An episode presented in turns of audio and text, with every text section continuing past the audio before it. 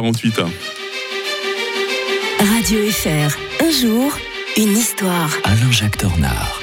Si on changeait un peu de générique aujourd'hui?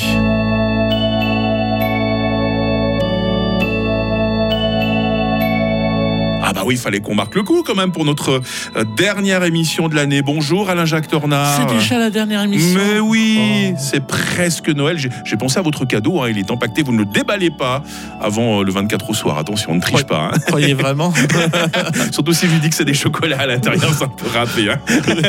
ah bah voilà, Noël, cette fête que vous aimez beaucoup parce qu'il y a quelque chose d'universel dans Noël. hein. Oui, tout à fait. Euh, contrairement à ce que l'on croit en Occident, elle n'est pas exclusivement chrétienne. Mm. Euh, le- elle est liée au solstice d'hiver et de nombreuses traditions à travers le monde euh, s'y associent. Euh, Hanouka pour les juifs, euh, euh, le Toji au Japon, euh, on prend un bain chaud, on, on mange des poissons d'hiver, Diwali en, en Inde, Yalda.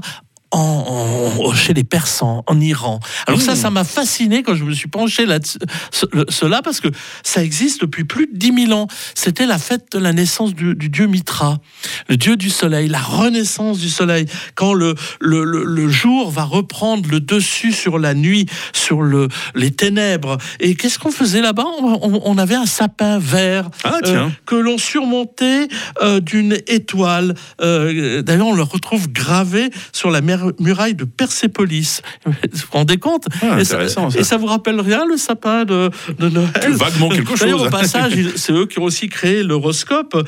Euh, et donc, depuis euh, 10 000 ans, les Iraniens le font parce qu'ils l'ont associé à leur euh, propre calendrier, euh, curieusement. Et ça été transposé en Occident sous Mm. deux formes. Une forme euh, euh, non, latine, c'est-à-dire la fête de Mitra, euh, que l'on fêtait du temps des, des Romains, le, Mm. le dieu soleil invincible Mitra.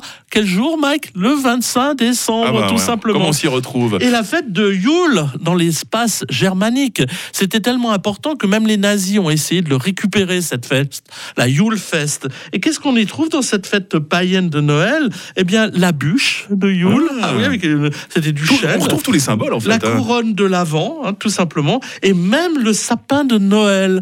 Donc euh, la Yule, cette, cette fête de Yule euh, est quelque chose de, de très fort. Et euh, en fait, c'est parce que on l'a déjà eu, eu- dit euh, c'est quand les chrétiens se rendent compte que euh, Jésus, que l'on ne fêtait pas, on ne fêtait pas la naissance de Jésus, Mm. eh bien, euh, il fallait éclipser le soleil le 25 décembre. Donc on a plaqué sur cette date la naissance euh, du, du Dieu euh, chrétien. Et donc quand on dit qu'on va revenir aux fondamentaux, faut se Mhm. méfier parce que souvent on dit à cause du Père Noël, Ah tout ça, ouais. la fête commerciale, faut revenir aux fondamentaux parce que si on en revenait vraiment aux fondamentaux, on devrait revenir à cette à ces fêtes qui sont païennes, mais en même temps c'est quelque chose d'extraordinaire parce que les libres penseurs à l'heure- actuelle disent qu'il bah il faut fêter à nouveau le solstice, tout ça. Mais Ils Mhm. ne croient pas si bien dire, mais il faut quand même l'entourer d'une magie, cette fameuse magie de Noël euh, on y met tout ce à quoi on aspire, le, le bonheur d'être ensemble. Le bonheur d'être avec l'historien de Radio Fribourg à nouveau l'année prochaine. Vous avez signé pour euh, l'année prochaine, Alain Jacques, rassurez-moi. hein. Allez, on recommence. Ah bah voilà, on recommencera ensemble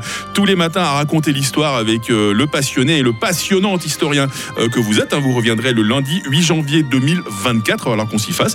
D'ici là, bah, je vous souhaite un très très très joyeux Noël et une heureuse nouvelle année. Joyeux Noël à tous et à toutes. 6h52